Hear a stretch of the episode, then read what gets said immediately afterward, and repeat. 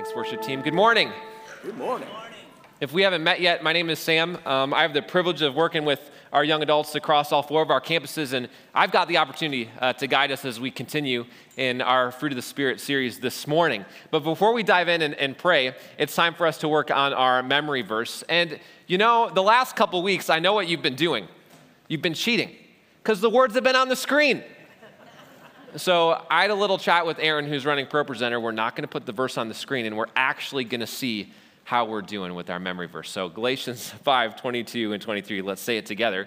But the fruit of the Spirit is love, joy, peace, patience, kindness, goodness, faithfulness, gentleness, and self control. Against such things there is no law. Do me a favor, just give yourselves a hand. That was kind of like a golf clap, but that, that's okay. We'll let it slide. Let's pray. Heavenly Father, what a gift it is to be gathered together here at Highland this morning. Um, and as we continue through our series on the fruit of the Spirit, as we look at the fruit of faithfulness today, may you guide us, empower us by your Spirit to be faithful followers of Christ. In his name we pray. Amen. Have you heard the name David Brainerd? Not what we'd call a household name by any means. We actually only know about him because one of his closest friends was Jonathan Edwards. You probably know the name Jonathan Edwards, maybe the most famous Puritan pastor in all of America. He was the guy that preached sinners in the hands of an angry God. Don't worry, I'm not preaching that sermon this morning. But he and Edwards were friends.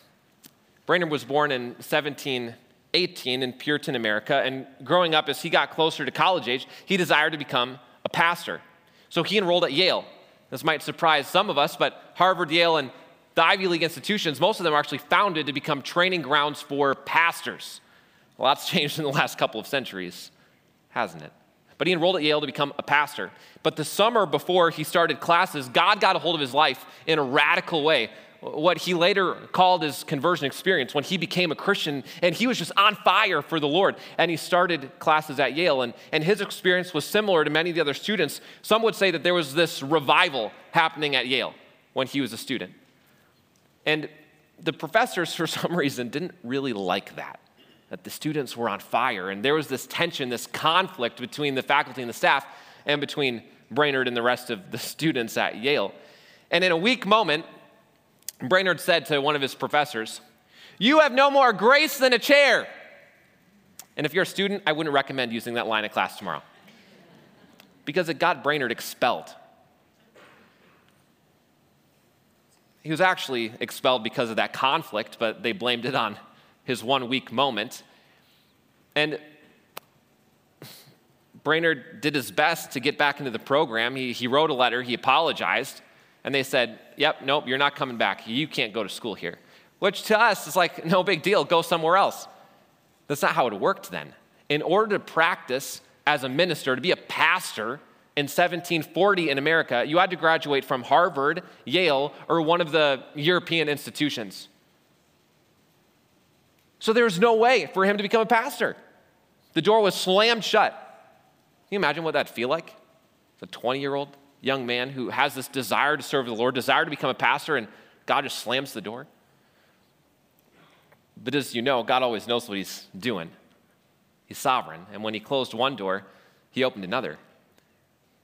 Opened the door for him to become a missionary to Native Americans. So he started working in various villages. He was preaching, he was sharing the gospel. He even started translating scripture into their language. It was incredible. But then he contracted a disease. We don't know what it was, but it was very similar to tuberculosis.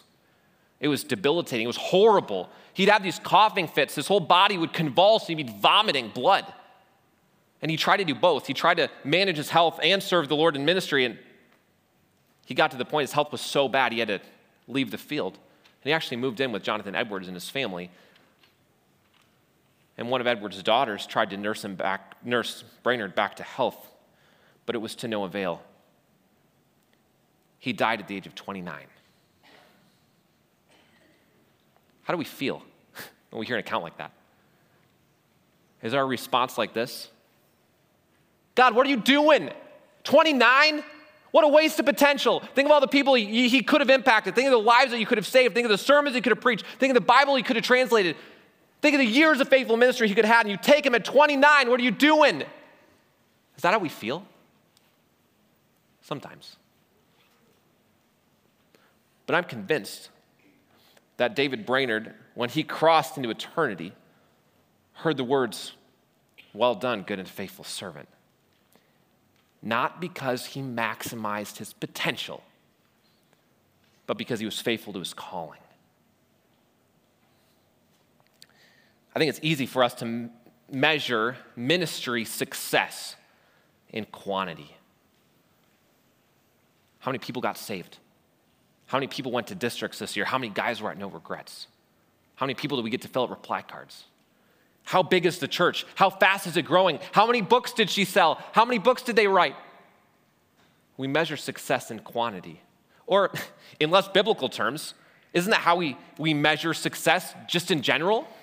How much money are they making? How fast are they growing? How many followers do they have on Instagram? How many views did their video on TikTok get? That's how our world measures success. But I don't think that's how God measures success.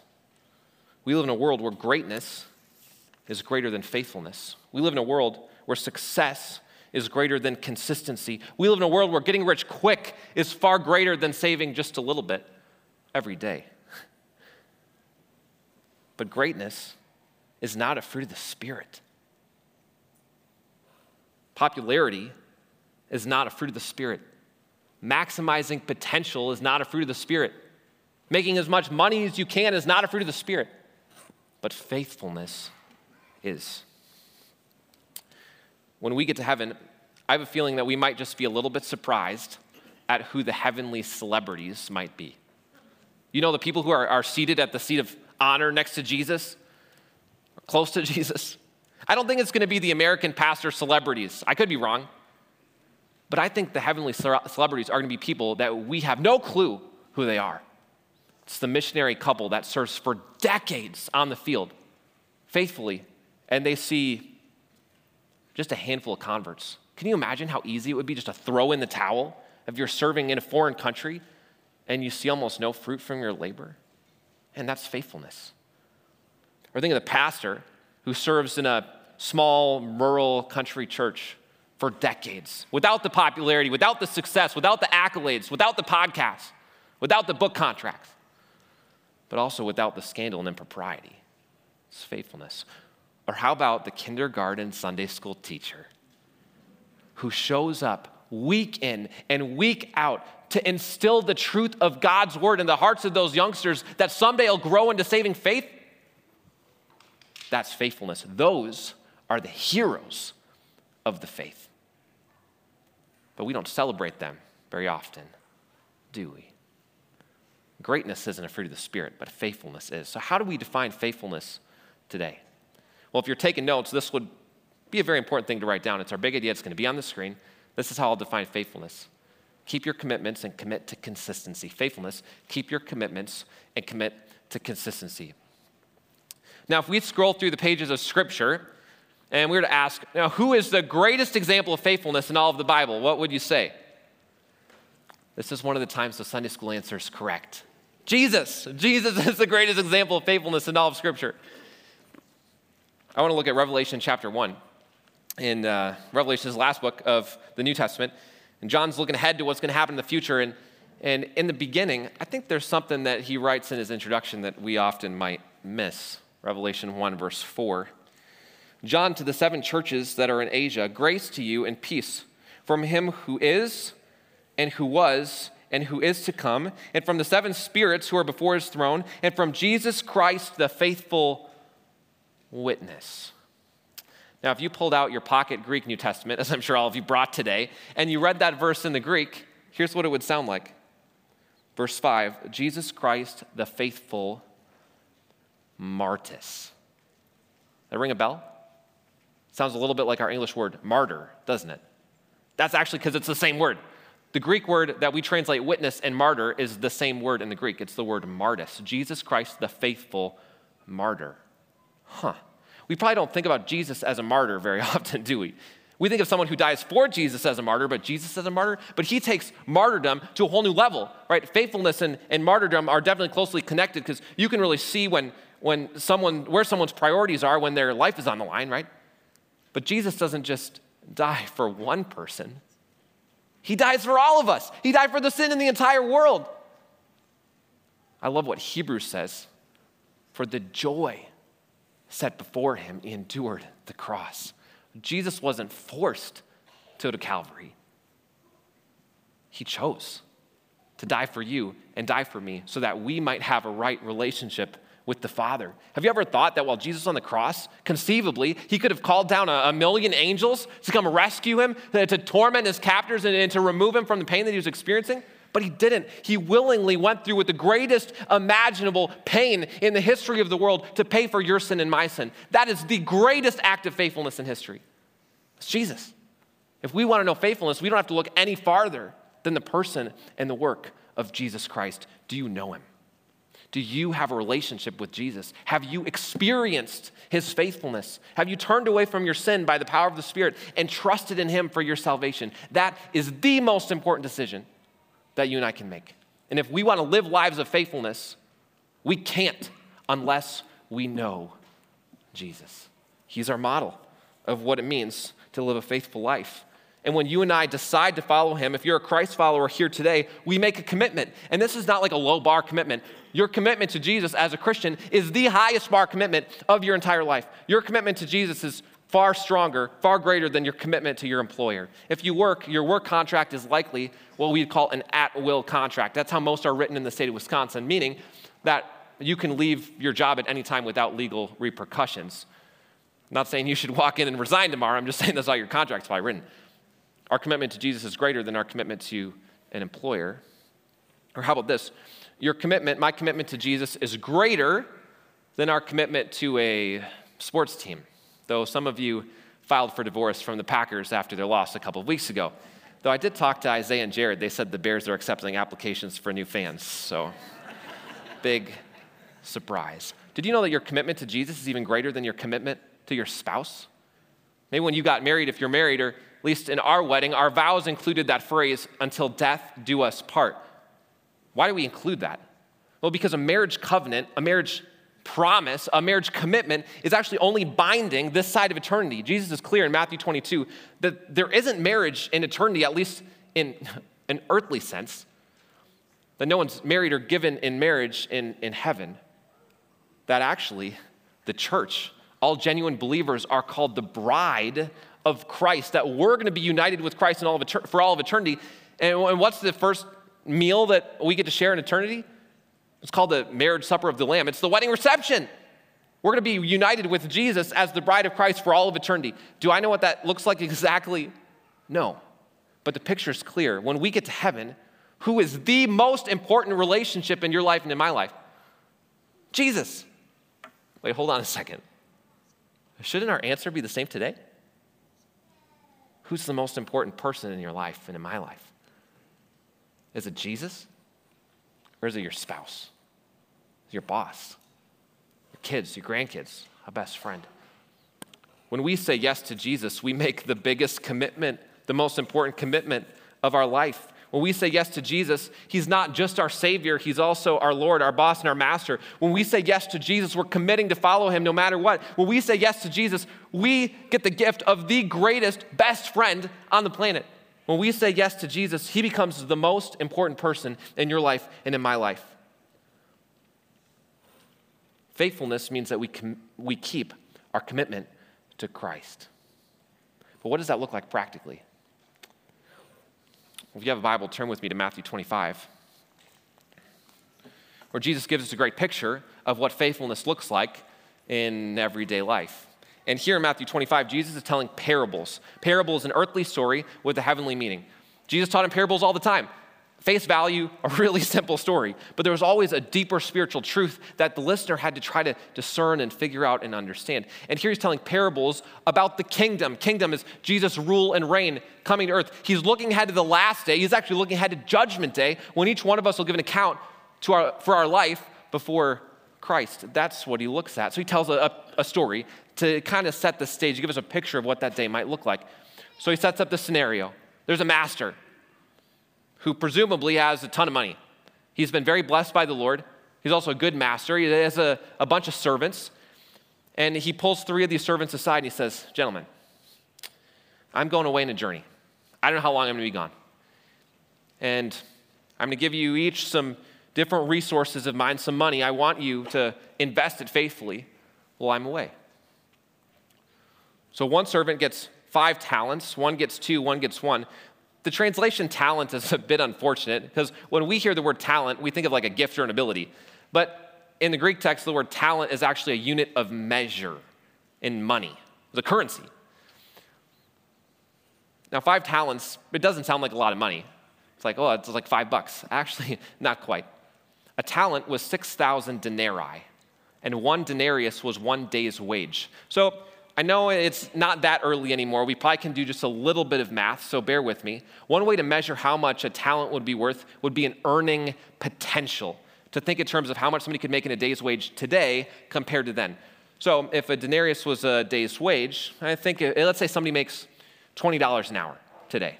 Maybe you make more, maybe you make less, but uh, that's a, maybe a good benchmark um, for easy mental math, at least for me and then they work eight hours a day, that's $160 a day. Maybe that's what a denarius is worth. Multiply that by 6,000, which is what a talent was worth. How much do we have? It's about a million. You could argue that a talent was $1 million. We're not talking about a Ben Franklin, we're not talking about Andrew Jackson, we're talking about a million dollars. And the one got five of them. I mean, that sounds nice today, doesn't it? $5 million check? But it's not their money, it's the master's money. And that changes the game just a little bit. And the instructions are implicit invest this well. So the first two, they get to work, they pull out their Robinhood app and invest in the latest cryptocurrency. And just kidding. they faithfully invest the money. And then there's the third servant. He takes his shovel, digs a hole in the backyard, and dumps the whole million into the ground. And when the, the master returns, you can imagine he was thrilled with the third servant. Uh uh-uh. uh He had some not nice things to say. But that's not what I want to look at. I actually want to look at the first two. Look at Matthew 25, verse 19. Now, after a long time, the master of those servants came and settled accounts with them. And he who received the five talents came forward, bringing five talents more, saying, Master, you delivered to me five talents. Here, I've made five talents more. His master said to him, Well done, good and faithful servant. You've been faithful over a little, I'll set you over much. Enter into the joy of your master. And he also, who had the two talents, came forward, saying, Master, you delivered to me two talents. Here I made two talents more. His master said to him, Well done, good and faithful servant. You've been faithful over a little, I'll set you over much. Enter into the joy of your master. We've got to make sure we understand what Jesus isn't saying. He's not saying that we earn our salvation by being faithful. That's not our ticket to entrance into the kingdom. No, we're saved by faith in what Christ has done. For those first two servants, they had a relationship with the master. They loved the master, and out of that relationship came their faithfulness. And it's a picture of Judgment Day when we're standing before Christ giving an account of our entire life. I hope that's a phrase that all of us want to hear. Well done, good and faithful servant.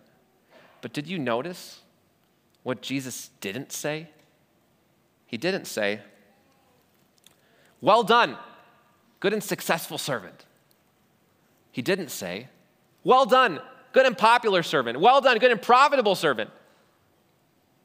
Well done, good and faithful. Maybe we've never thought about this text that closely, but that word is crucial.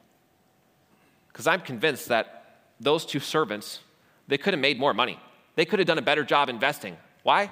Because there's always more money to make. There's always a better investment. There's always another meeting to have. There's always another email to send. There's always a better investment scheme when you look back in retrospect. They could have done better, but Jesus doesn't praise them for maximizing their potential. He praises them for their faithfulness. Faithfulness and success are not the same thing. Faithfulness and fulfilled potential are not the same thing. I'm convinced that one of the greatest idols in America in 2022 is the idol of fulfilled potential. which means that one of the greatest tragedies in our world is unfulfilled potential. And to find it, you don't have to look very far. All you've got to do is go to the stereotypical graduation ceremony and hear the commencement address. And what, is, what, what does 99% of them sound like? Dream big, shoot for the stars, be whoever you want to be, maximize your potential. You heard that speech before? I certainly have. And this pressure for us to maximize our potential, it comes out in every area of life. Think about work, think about your vocation. Pressure to climb the corporate ladder, be everything that you can be, make as much money as possible, set five year and 10 year goals. Become that, that leader, that top dog in whatever your field is. Maximize your potential. Or maybe it's in athletics. Maybe it's a young man, junior year, soccer season, walks into his coach's office right before the season starts and says, Coach, I'm hanging up the cleats. I can't do music and soccer. I had to pick. And the coach shakes his head and says, You had so much potential and you're squandering it. Or maybe the idol of fulfilled potential is not a reality in your heart or my heart, but the idol is projected onto your kids or your grandkids and you're living vicariously through them, wanting them to maximize their potential, them be everything that they can be, whether it's in music or sports or academics. Think of the girl, sophomore year, pressure from her parents to get the 4.0, take all the AP classes, get the full ride scholarship to the best school. And then, second semester, junior year, she's taken AP Bio, A minus, B plus. There goes the 4.0. Mom and dad are ticked and the pressure of unfulfilled potential keeps her up at night. Have you ever thought that maybe Jesus doesn't want your kids or your grandkids to maximize their athletic or academic or musical potential?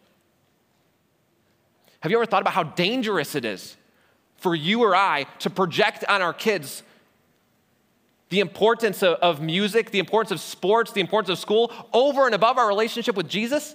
A passionate relationship with Christ is not just taught, it's caught. And if our kids see us, our grandkids see us modeling anything as more important than Jesus, it's dangerous. God's not calling us to fulfill our potential, but to be faithful to our calling. And I think we hear the same narrative spiritually. At least my generation has. My generation has read books like Do Hard Things and Radical, which are good books. But they set the bar in the stratosphere, praising the proverbial 14 year old who raises a million dollars for charity, or the couple who drops everything and goes to the mission field and sees 3,000 converts in three years. Are those great things? Yeah, they're awesome things. But success is not the right metric, faithfulness is. I'm convinced that God is not that concerned about you and I maximizing our spiritual potential. He's far more concerned about daily faithfulness. Let me, pro- let, me pr- let me prove it to you. Think of the prophets, think of Elijah. Elijah was God's man, one of the best preachers to ever walk the earth. And then where does he find himself? For three years, placed by God at, at a brook. He was there up to three years, next to a stream. And who heard him preach? The ravens, you think they were saved by his preaching? I don't think so. And you could see that same narrative with prophet after prophet in the Old Testament, sidelined by God. How does that make sense? What a waste of potential. Or how about this? How about Sabbath? God created the world in six literal or six days, and, which I believe are six literal days. Rested on the seventh. Not because he was tired, not because he needed to take a nap, but as a model for you and for me. That we work for six days and then we take a break. Not just to take a nap, but to focus on God and His people. And if you're entrepreneurial, you're thinking, man, think of all the money I could make on that seventh day. Think of all the profit I'm missing out on. But God says, it's not the most important thing, not to maximize your potential, but to focus on me and my people. That's faithfulness. Or how about 1 Corinthians chapter 7? It's Paul's chapter on singleness. And he, he says some really radical things. He says, I wish all of you were like me, single. this is radical because the kingdom benefits. But if you think that's radical, he says this a little bit later in the chapter. But the married man, later the married woman, they're anxious about worldly things, how to please their spouse, and their interests are divided. What?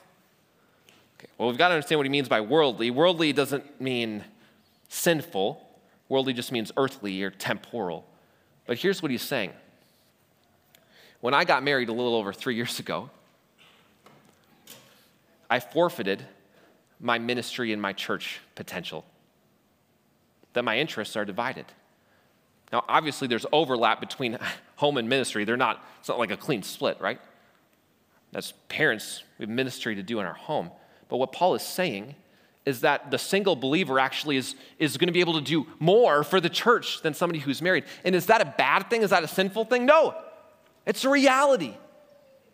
Because God isn't calling us to maximize our potential, but He's calling us to be faithful to our calling.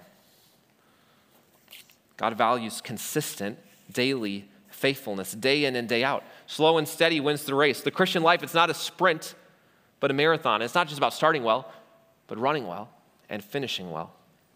We need to be faithful to our calling. So, how would we describe our calling? In terms of the mission statement at Highland, our calling is to take the next step in our walk with Christ. And those next steps happen day in and day out in daily faithfulness. Some of you, some of us are, are waiting for that big event to jumpstart our faith and to get us back in the Word and to get us back in prayer. Some of you were waiting for no regrets yesterday to jumpstart your faith. And I'm not knocking no regrets. Because if you weren't here yesterday, I'm just going to be honest. Like, you really missed out. It was awesome. And I'm not saying that because I was teaching. I wasn't. I just was scribbling notes down all day. It's an awesome day. But we can't wait for the big conference to jumpstart our faith. Faithfulness starts today. It starts with our spiritual disciplines. What's your relationship with this been like lately? You're reading it? Are you reading it and then forgetting what you read 10 minutes later? Are we memorizing it? Are we meditating on it? Are we talking to others about it? Are we reading it with our families? Have you ever thought about the privilege that if we want to hear from God, all we need to do is open His Word? Amazing. We also need to be consistent in our prayer. Think of 1 Thessalonians, where Paul writes that we should pray without ceasing, that we should pray continually. How have we been doing in that lately? I mean, have you thought about the privilege that, that we can talk to God anytime and anywhere? We don't need a mediator, we don't need a magic phrase, we don't need a special prayer room or a prayer closet. We can go to God anytime and He'll hear us. What a gift. How have we been doing in prayer? Maybe we can endeavor to grow this week in prayer, praying scripture, and creating a prayer list, making a prayer calendar, finding a prayer partner, praying with your family more than just the, the pre meal prayer, praying with your spouse before you go to bed. Faithfulness means that we engage in a spiritual discipline even when we don't always feel like it. In the morning, it's a lot easier to grab that snooze button and go click and say, I'm going to take another nine minutes, thank you. But faithfulness means that even when we don't have 100% of the drive and the desire, that we still work to engage our heart in those spiritual disciplines. We've got to be consistent in our witness in talking to others about Christ.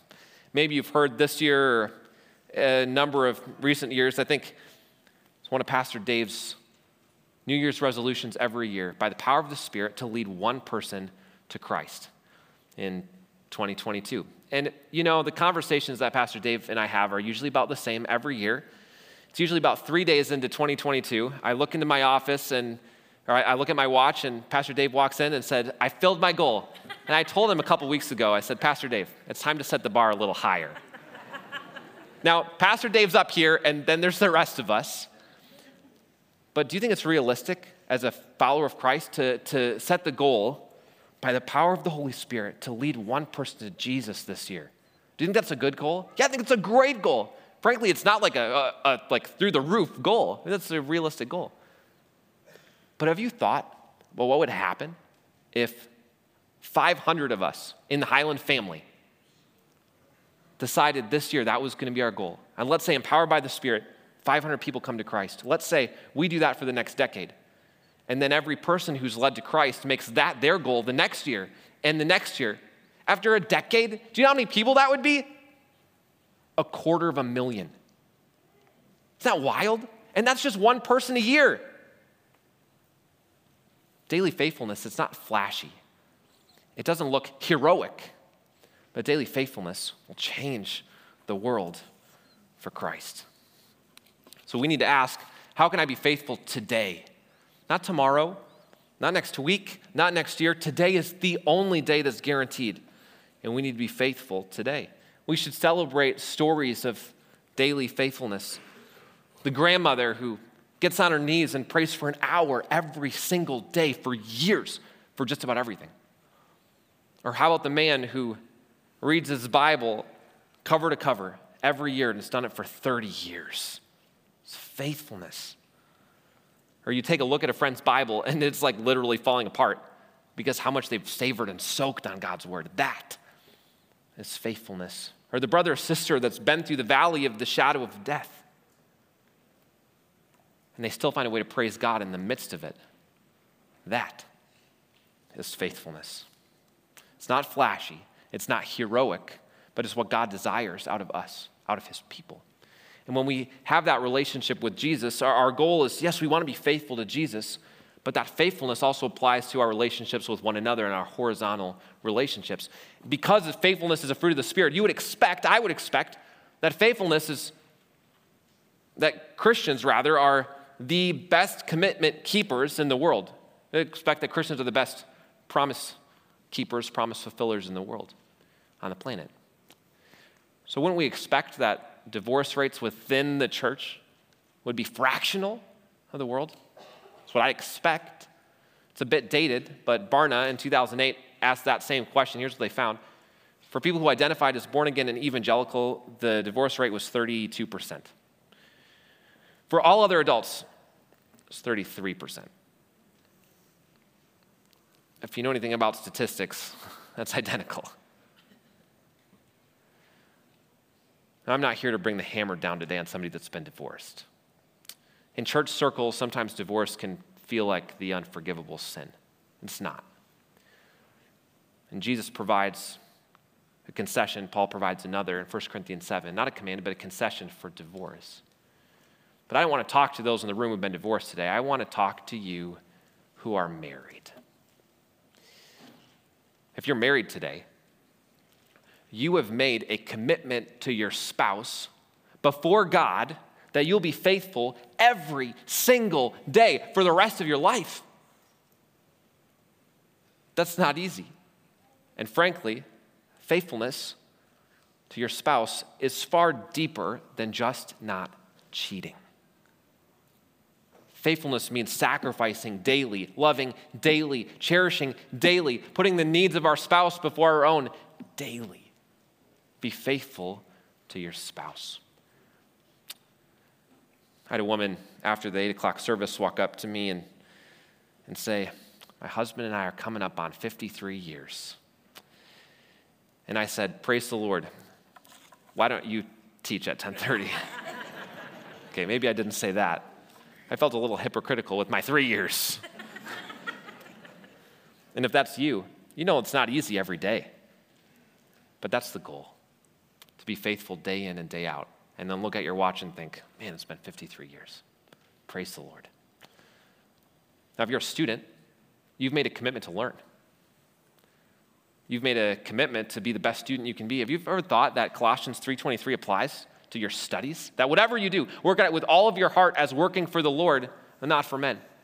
So if you're a student, be the best student you can be. Take that phone, leave it in your locker, or even better, leave it at home. Take great notes. Don't cheat on your exams. Be a great student. Or if you're an employee, you've made a commitment to your employer. Work as hard as you can. Don't steal time from your employee, employer. If you've made a commitment to stay for a certain amount of time, then then do your best to fulfill the commitment. I'm a millennial, so I have a free pass to pick on millennials. Sometimes millennials are a little scared of commitment. Maybe you've heard people joke about that before, um, which I think sometimes is true. Where uh, there's this reality called the millennial maybe, and it sounds like this Sam, do you want to come over and hang out on Friday night? And I say, maybe. And in my head, I'm thinking, I'll give that a four out of 10. You know, so if Pastor Jared invites me over instead, that'd be like a nine out of 10. So I'm going to say no to you and say yes to him. So I'm just going to say maybe so I don't feel bad about backing out of this commitment. That's what I call the millennial maybe. Friends, we can't be scared of commitment. And when we do say yes, we've got to let our yes be yes and our no be no. If you make a commitment, then follow through. If you commit to go to an event, go. If you commit to serve in the nursery, serve. If you commit to making a financial donation, follow through. Now, obviously, there's times where we've got to back out of a commitment. If you're committed to serve in nursery next Sunday and you wake up with a fever, don't show up. We want you to find a sub, right? Or something comes up in your family, oh, I'm not being that hard line, but I'm saying that we've got to work to fulfill our commitments. Finally, Christ followers need to be faithful friends. Think of Proverbs 17 17. It says this A friend loves at all times, and a brother is born for adversity.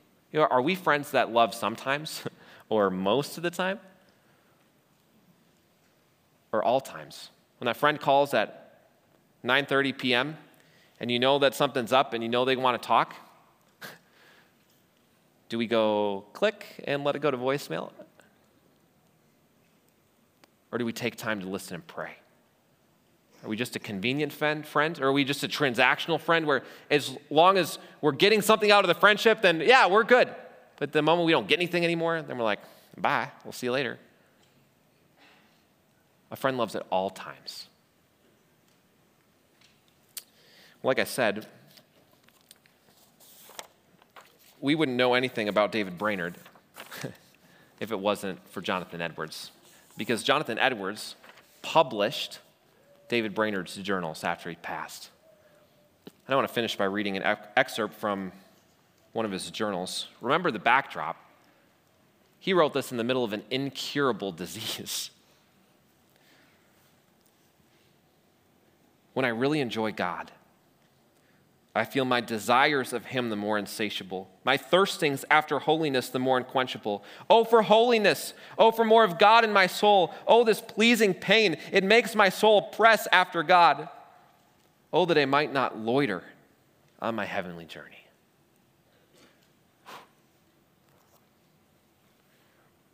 Why do I think David Brainerd will hear the words, or did hear the words, Well done, my good and faithful servant? Because he was connected to Christ.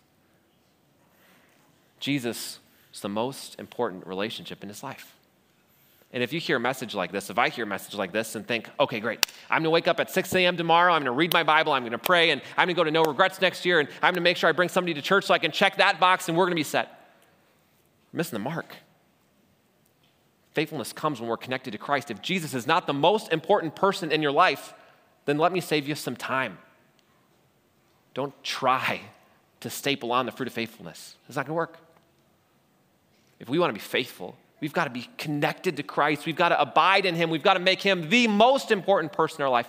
And then the faithfulness will follow. Faithfulness is not flashy, faithfulness is not heroic, but it'll change the world for Christ. Let's pray.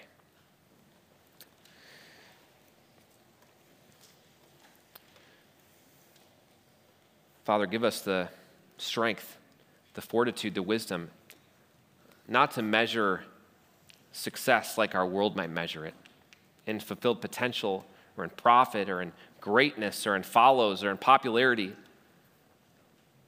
but that we strive for consistent daily faithfulness in our walk with you.